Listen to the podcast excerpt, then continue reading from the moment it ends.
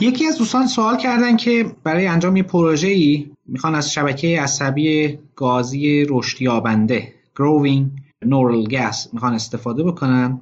می‌خوان برای طبقه بندی و در واقع خوشه بندی یه سری ایستگاه های باران سنجی می‌خوان استفاده بکنن که این ایستگاه ها هر کدومشون چهار تا بود دارن چهار تا موضوع دارن که مثلا فرض کنید که میانگین بارش ارتفاع بارش طول جغرافیایی عرض جغرافیایی و با توجه به اینها اینا رو به یه سری منطقه های همگن تقسیم بندی کنن. حالا پرسیدن که چطور این کار انجام بشه ببینید 21 ایستگاه اونقدر زیاد نیست که شما بخواید برای طبقه بندی اونها از الگوریتم پیچیده مثل growing neural gas استفاده بکنید از GNG استفاده کنید.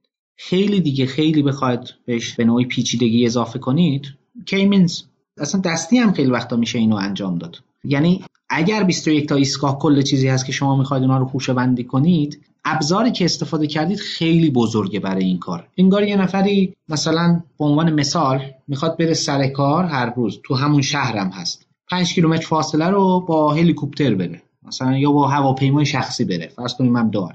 معنی نداره. اینو با دوچرخه هم میشه رفت. با ماشین شخصی هم میشه رفت. با وسیله عمومی هم میشه رفت. حالا هلیکوپتر هم داشته باشیم میشه رفت. ولی خب اصلا نمیصرفه چرا باید این کارو بکنیم؟ به نظر می‌رسه که این ابزاری که استفاده شده بیش از اندازه بزرگه برای این مسئله. اگه 21 ایستگاه هست. لذا به عنوان یه نکته کلی در نظر بگیرید. اصلا مسئلهتون چقدر بزرگه؟ خیلی وقتا اینو می نویسید اصلا یه مقاله هم هست. خیلی هم خوب. شکلا ترتمیز همه هم قبول می‌کنن. میفرستید اون بر اشکال می‌گیره داور. که اصلا این نیاز نبوده شما این ابزار رو استفاده کنید. اینا با یه روش ساده هم می‌شد این کار رو انجام داد. موضوع بعد اینه که باز حالا من نمی‌دونم اصلا چرا باید این طبقه بندی انجام بشه. و اگه انجام بشه بر اساس چهار تا عامل میانگین بارش و ارتفاع و این مسائل می‌خواید اینو طبقه بندی کنید. احتمالا نتیجهش اون چیزی نباشه که می‌خواید.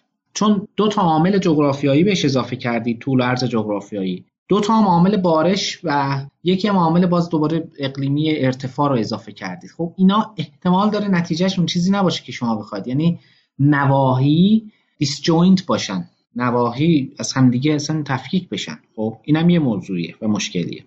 بحث اینه که در هر حال باید در نظر بگیرید که به چه صورت هست. اما خب فرض کنیم مثلا درسته همه چیزم هست. دیتا هم همینه. اصلا 2100 تا ایستگاهه می‌خوایم اینا رو طبقه بندی کنیم. خیلی ساده است. شما همینا رو به عنوان ورودی باید به همون تابع GNN بدید. اگه آموزش رو از فرادرس دیدید ما حالا اونجا شاید تو فضای دو بعدی یا سه بعدی کار رو انجام دادیم. ولی معنیش این نیست که فقط تو دو یا سه بعد می‌تونیم این کار رو انجام بدیم. همون دیتای ورودیتون. این الگوریتم هم یه الگوریتم unsupervised دیگه غیر نظارت شده است. فقط از شما یه ماتریس می‌گیره که حالا مشاهداتتون یا روی سطرها هستن یا روی ستون ها فرقی نداره. همون شکلی که این تابع از شما قبول می‌کنه و تو همون آموزش بوده من به خاطر ندارم دقیقا جزئیات رو. من من توی سطر من در نظر می‌گیرم مشاهدات رو. حالا شاید یه موقع روی ستونم باشه. شما خودتون به همون شکلی که این می‌خواد ارائه بکنید به همون الگوریتم و هم کار می‌کنه. حالا شاید تو فاز ترسیم اگه دیتاتون چهار بودی خب چهار بود نمیشه ترسیم کرد. ترسیم بذاریم کنار اصلا باش کاری نداریم. این نهایتا به شما یه سری نورون خواهد داد.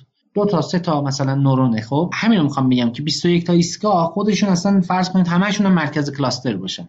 اصلا خودش کلا چیزی نیست. شما اینا رو می‌خواد دو تا کلاستر بکنید یا سه تا دیگه.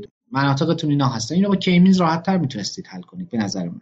ولی خب برای اجرا کردنش همونه. دیتا رو فقط باید فراهم کنید. هر ایستگاه اطلاعاتش یا روی یه سطر قرار می‌گیره یا روی یک ستون قرار می‌گیره.